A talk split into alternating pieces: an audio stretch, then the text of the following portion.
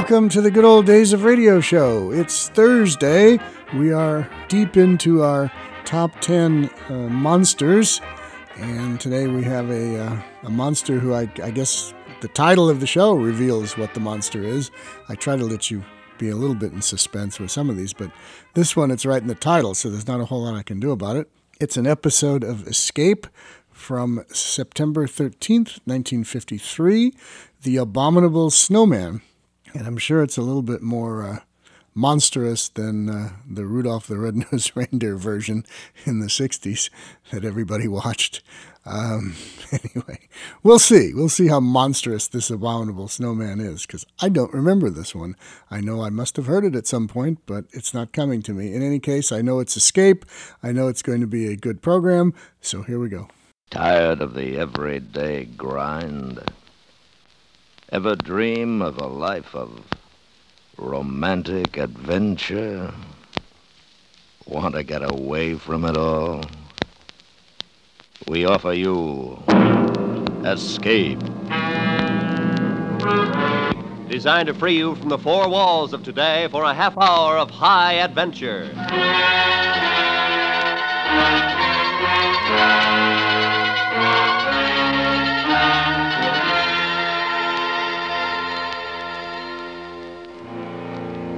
Are high on the frozen slopes of a great mountain, terrified and caught in a blizzard, while the thing for which you've been hunting has suddenly become the hunter. And if it finds you, then for you and your companions, there can be no escape. So listen now as Escape brings you Anthony Ellis's exciting story, The Abominable Snowman.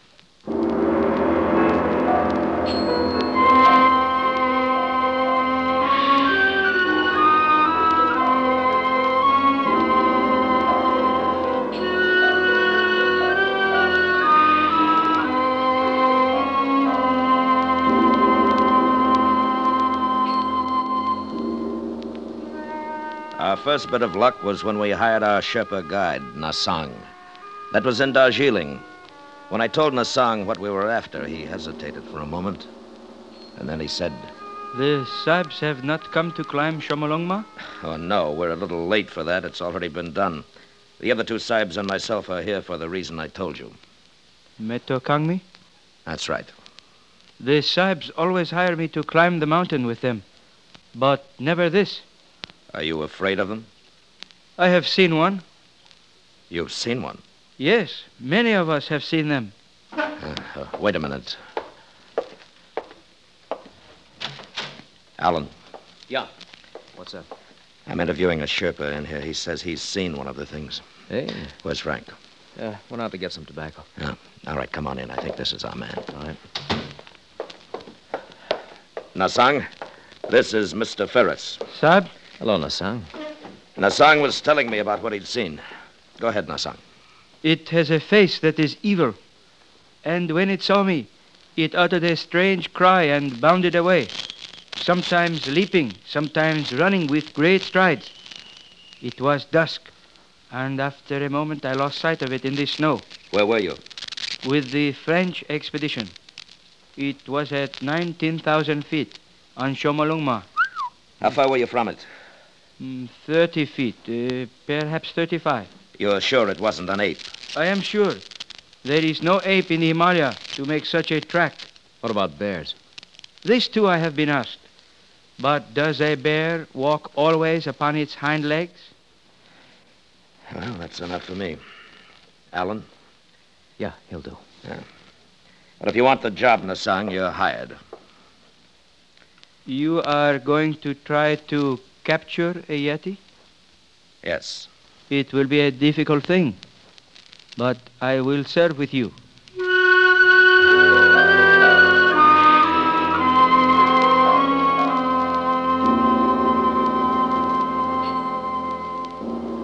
Yeti, Wild Man, Metokangmi, Abominable Snowman. That's the name the natives had for the things, and Alan Ferris, Frank Davis, and I were going to try to get one. We'd all done some climbing, but climbing was secondary here. Expeditions since the beginning of the 20th century had heard of the abominable snowman, observed their tracks, and one or two white men claimed to have seen them.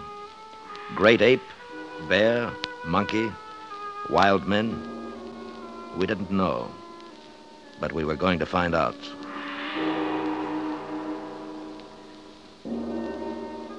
Four weeks later, we were in the Rongbuk Valley for our interview at the monastery with the Lama. The journey from our base had been uneventful, the weather was good, and our spirits were high. From the Lama's window, we could see the great peak of Everest in the distance. Why, gentlemen, do you desire to capture Metokangmi? Because, sir, we believe it will be an invaluable aid in our prehistoric research. That is, if these things are in any way human. And for this reason, then, you have formed the expedition? Yes. You are all familiar with climbing? Yes, we are. You would need to be. The Yeti move at high places, dangerous places, so my people tell me. Also, the monsoons are arriving in a short time. I understand that. Then do we have your permission to investigate in the valley and beyond? You have my permission. Oh, thank you. Appreciate it. There is one point, however. I must request that no wild animal or being in this valley be shot. Our religion does not allow it. We'll respect your wishes, sir. Now, may I ask you one more thing? Of course, my son. Do you believe in the existence of Metokangmi? I myself have never seen them, but I know that they live here, above the valley, on the goddess mother of the world. It is also true that at least five, and possibly more, inhabit the upper Rongbuk and its glaciers. Thank you. Do you have porters? Our guide Nasang is hiring them now. Yeah. I trust that he meets with good fortune.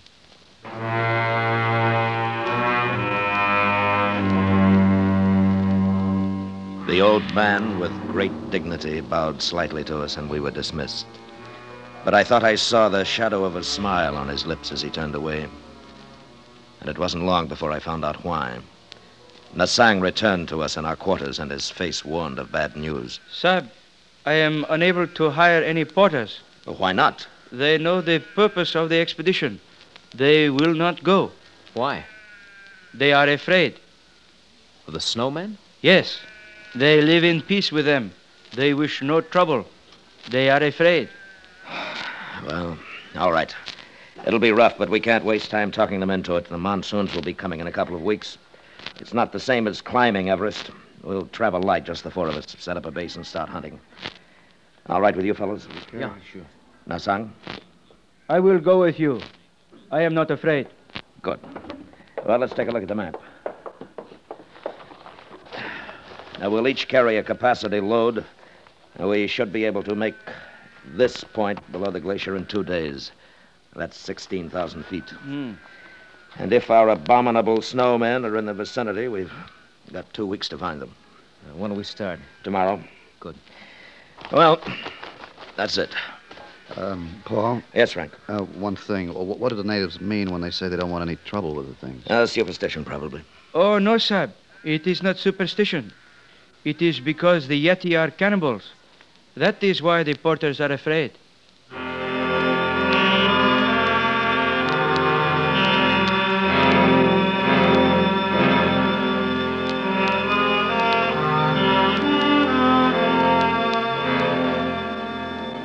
The weather turned ugly the day we left the village. A cold Tibetan wind blew down from the west, and with our heavy packs, it took us much longer than we'd thought to arrive at the point just below the Rongbuk Glacier. We set up our camp and made ourselves as comfortable as we could. The next morning wasn't so bad. There was a heavy overcast, a promise of snow, and the peak of Everest looming over us was shrouded in clouds. The four of us sat in the tent looking at our charts and drinking hot tea. Uh, I figured it'd be easiest if we started at the East Glacier. It's only about three miles from here, and with the weather as stinking as it is, we won't run too much of a risk. What do you think, Paul? Well, that sounds all right. What do you say we split up? You and Nasang, Alan and me. We'll work up on either side of the ridge, here. And if we spot any tracks, fire two shots. hmm? Yeah, good enough. Now, the big thing, though, no matter what, Don't shoot at the thing if you do see it. Okay? Okay. All right. If we lose touch with each other, we'll meet back here at five. All right, let's get going.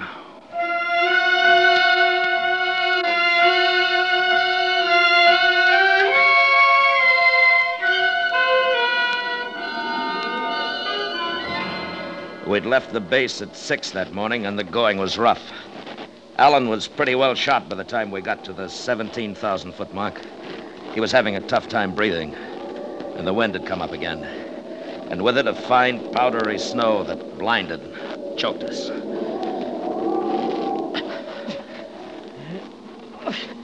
Hey, I, I, I gotta take five. All right. Here, move over here. Might cut some of the wind. Oh. Oh. Oh, that's better.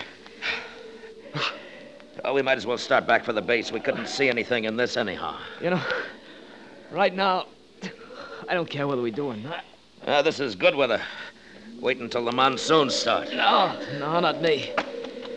Oh, I'm cold. I've never been so cold in all my life.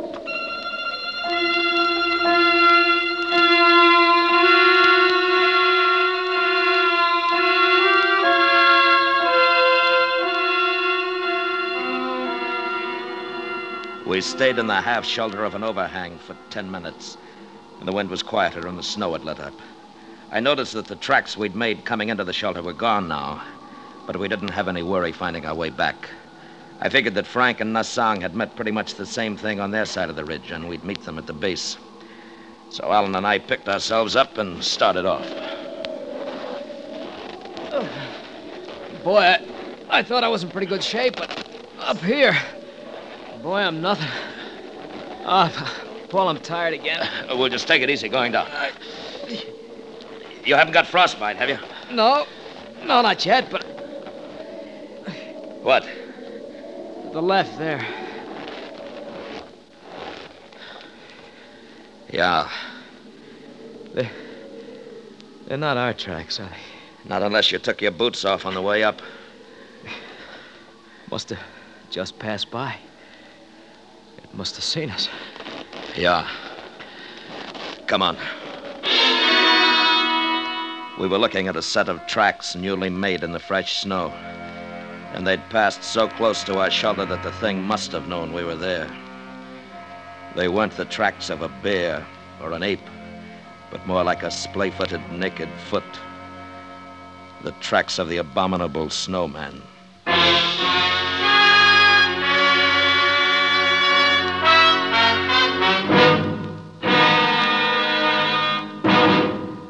We will return to Escape in just a moment, but first, 30 million school children make their way back to class this year.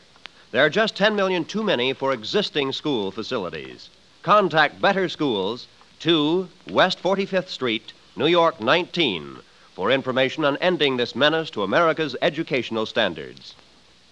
And now, back to Escape.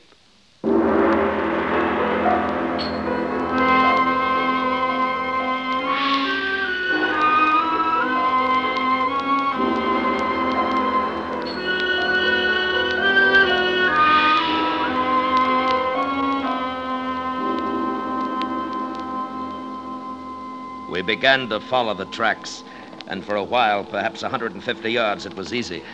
And then the thing made a leftward traverse down a deep slope.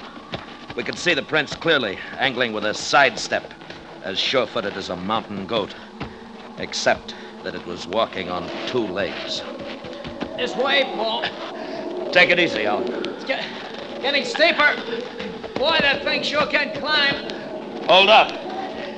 Alan, I think hold it! Ah! And he dropped out of sight over the lip of the crevasse. We weren't roped together. I got as close as I dared to the edge. The loose snow crumbled away from my outstretched body. And I looked down into the blue black darkness below, falling away into nothingness. He was gone, finished. All I could think of was the noise he'd made when he went over surprised, angry, then silence. The crevasse might have been 500 feet or 5,000. Snow started to fall again. big flakes this time and wet. I stood up. And across the gap 20 feet away, I saw the tracks of the thing continuing on and away until they became lost in the blank whiteness of the glacier. It had jumped and landed still upright on the opposite side. I went back to the base, and an hour later, Frank and Nasang returned. I told them, and we were quiet for a long time. Then, Paul, are we going out again tomorrow? why not? I just wanted to. We should go back. It is an omen. I tell you, he was going too fast. He didn't have a chance to see the crevasse. That's not an omen, it's bad sense. Metokangmi cannot be caught. We'll catch him. Uh, but there are only three of us. If we had a few more men. I tell you, the thing was so close that we'd, if we'd looked up at the right time, we'd have seen it. You think I'm going to give up now? Next time we'll get it. There was no chance to get Alan out. Huh? No. You think if we went back. Listen, you think I don't want to? He's gone. I tried, but he's gone. Okay, o- okay. Wish that wind had let up. Maybe by morning. We'll try again tomorrow.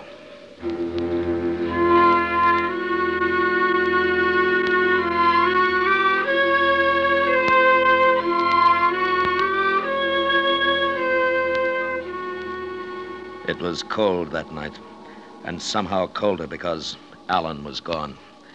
I heard Frank tossing around, and I knew he was thinking about a body broken and lonely, lost somewhere in a deep and dark place. In the morning, the three of us packed our gear, camera, food. It was a light pack. And we started up again.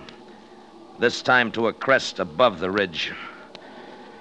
It was tougher than it looked, and we weren't even halfway up before we had to rest. And as I looked to the west, I saw clouds boiling up. Not white, but somber, threatening. And below, the valley looked grim, ugly gray. And then the sun was gone. And we kept on going up. And then I had a strange feeling. It was nothing I could see, nothing I could hear, only a sensation of being watched, followed. Wait a minute. See something? No. I, I have felt it too, Sahib. Something following us? Yes, it is Metokangmi. How do you know? It can be nothing else. At this height, there is nothing else that lives. Maybe it's curious. No, don't turn around, Frank. Listen. When we get up to the crest, you two flop down. Stay in sight of the slope here. What are you going to do? Move around the hump and watch. If it thinks we're all together, it may come close enough to give us a chance to get it. You better watch your step. It looks nasty. I will. Now, come on. It took us another 15 minutes to get up to the crest, and then Frank and Nasang hunched down to rest. They were in clear view of the slope we just ascended. I moved back out of sight and made my way toward the hump, which backed a long shelf on the north side of the crest. In a couple of minutes, I lost sight of them and of the slope. The wind had increased, and the clouds had spread now to become an iron gray canopy over the mountain. It was getting colder again. I don't think it took over five minutes to reach my lookout point. And when I did, I had a perfect view of the ground we'd covered. There was nothing there. The men were out of sight. And I waited. A minute. Two. There was nothing. Until.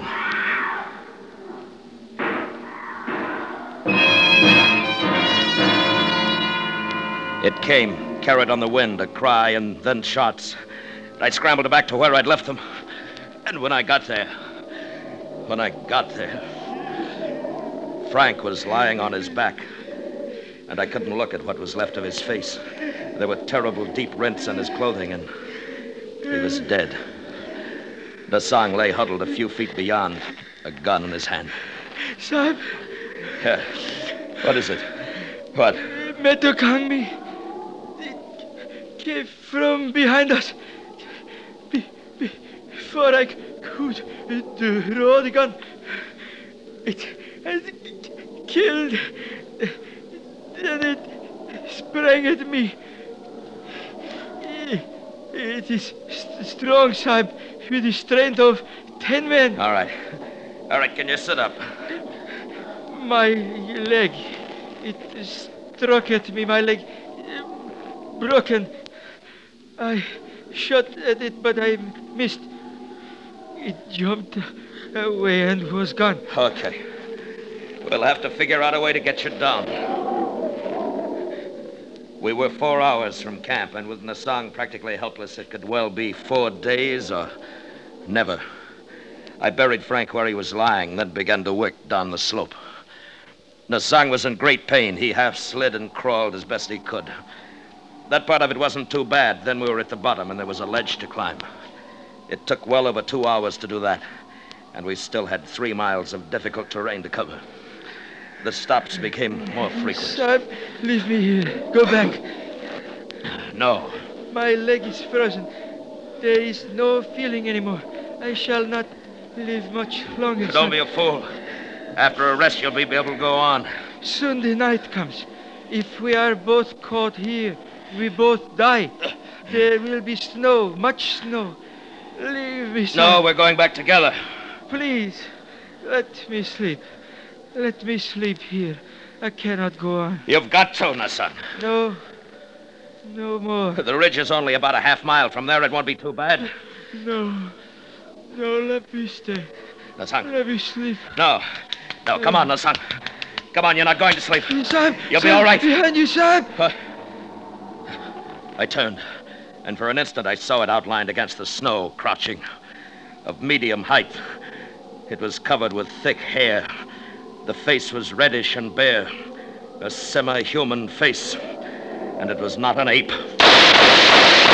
The thing made a tremendous leap and was gone, but I'd hit it. I knew I hit it. But the Kangmi, that was he. Did you kill it? No, I don't think so. Then it will be back. It has tasted blood. You must leave me. No, get up. Get up, come on. Let's go.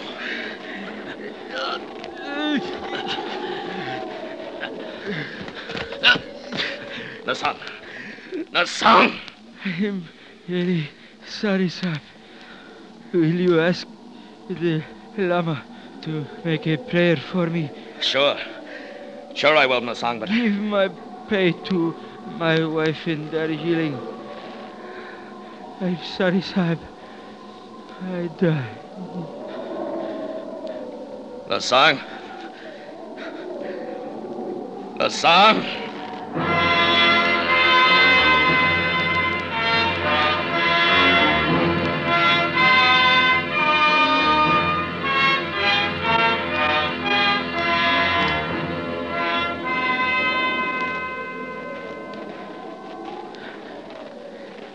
Darkness came, and with it shadows and the snow. Every hillock, mound became the thing, motionless, waiting. In my mind, I kept seeing it, its long arms, powerful, and the dreadful claws it must have possessed. I carried my gun in my gloved hand, but I knew that I couldn't fire it unless I was barehanded. And that meant my hand would freeze to the gun. And then suddenly I felt myself slipping.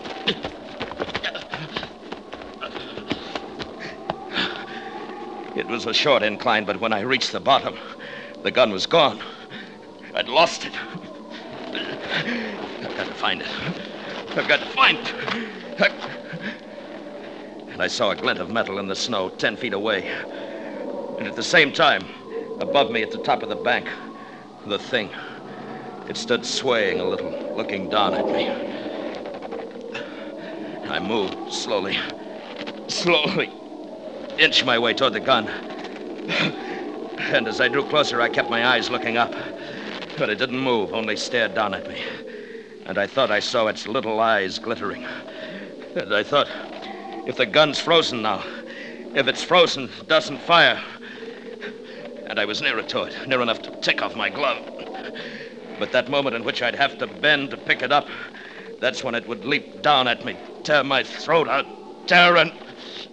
I had the gun and I pulled the trigger.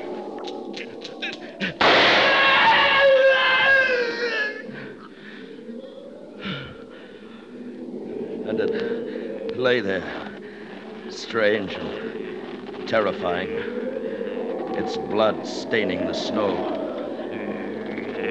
And it looked at me. looked at me until the sound died away.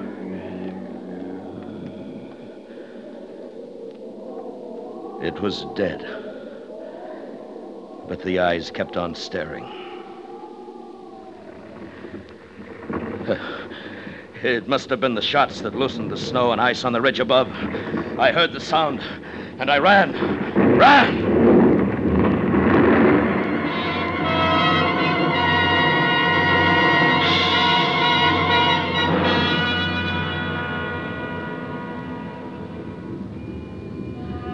Passed me and swept on down toward the valley, the thunder of it dying in the distance. And when I went back, there was nothing there. It was buried somewhere under tons of snow. I made my way back to the Rongbuk village. I don't remember how. I didn't remember anything for two weeks after. But I'm alive. And I'm not going back there again.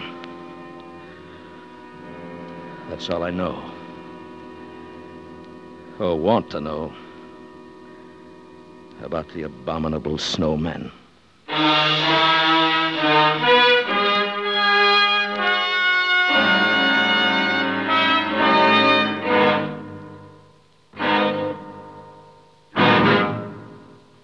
Escape has brought you The Abominable Snowman, written and directed by Anthony Ellis, starring William Conrad as Lane. Featured in the cast were Anthony Barrett, Hy Averback, Jack Kruschen, and Edgar Barrier. The special music for Escape was composed and conducted by Leith Stevens. Next week. You are a passenger aboard a submarine making its last peaceful voyage across the sea. While unknown to you, the captain has a plan, which, if it succeeds, will mean for you and the entire crew a fate from which there can be no escape. So listen next week when Escape will bring you Marion Mosner and Francis Rosenwald's exciting story, The Log.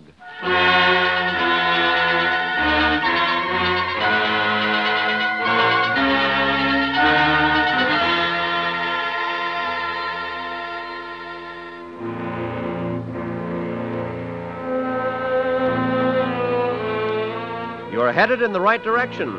The station is right, the network is right too. Check all timepieces and then check your local radio schedule. Let's have no slip ups. Everybody wants to hear the Jack Benny Show right from the beginning when it returns to CBS Radio tonight. This is Roy Rowan speaking.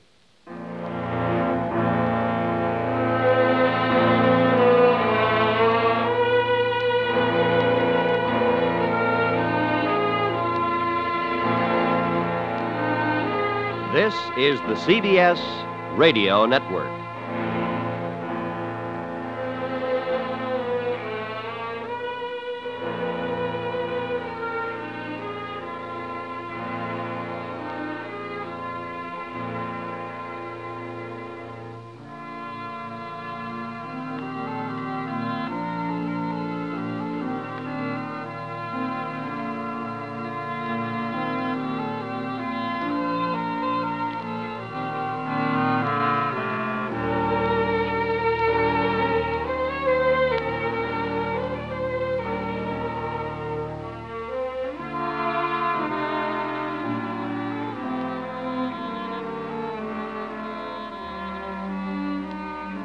From the waning days of the CBS radio network, that's 1953, and they were onto uh, canned music at that point instead of live orchestras, and kind of winding down while television was dominating. William Conrad was the voice of that. William Conrad was actually doing Gunsmoke at the same time on CBS. So I wonder how many listeners were listening to this show and thinking, hey, what's Matt Dillon doing up in the Himalayas? I, why is he there? Anyway, all right, top 10 uh, monster shows. We'll be back next week with another, and we'll be back on Tuesday with drama, variety, and comedy. Make sure you continue to tell all your friends and expand our listenership and write me on the Facebook page or on email or wherever you want with any particular comments, questions, etc., and I will try to address them on the program if I can. So until then, until next week, this is John Tefteller saying goodbye.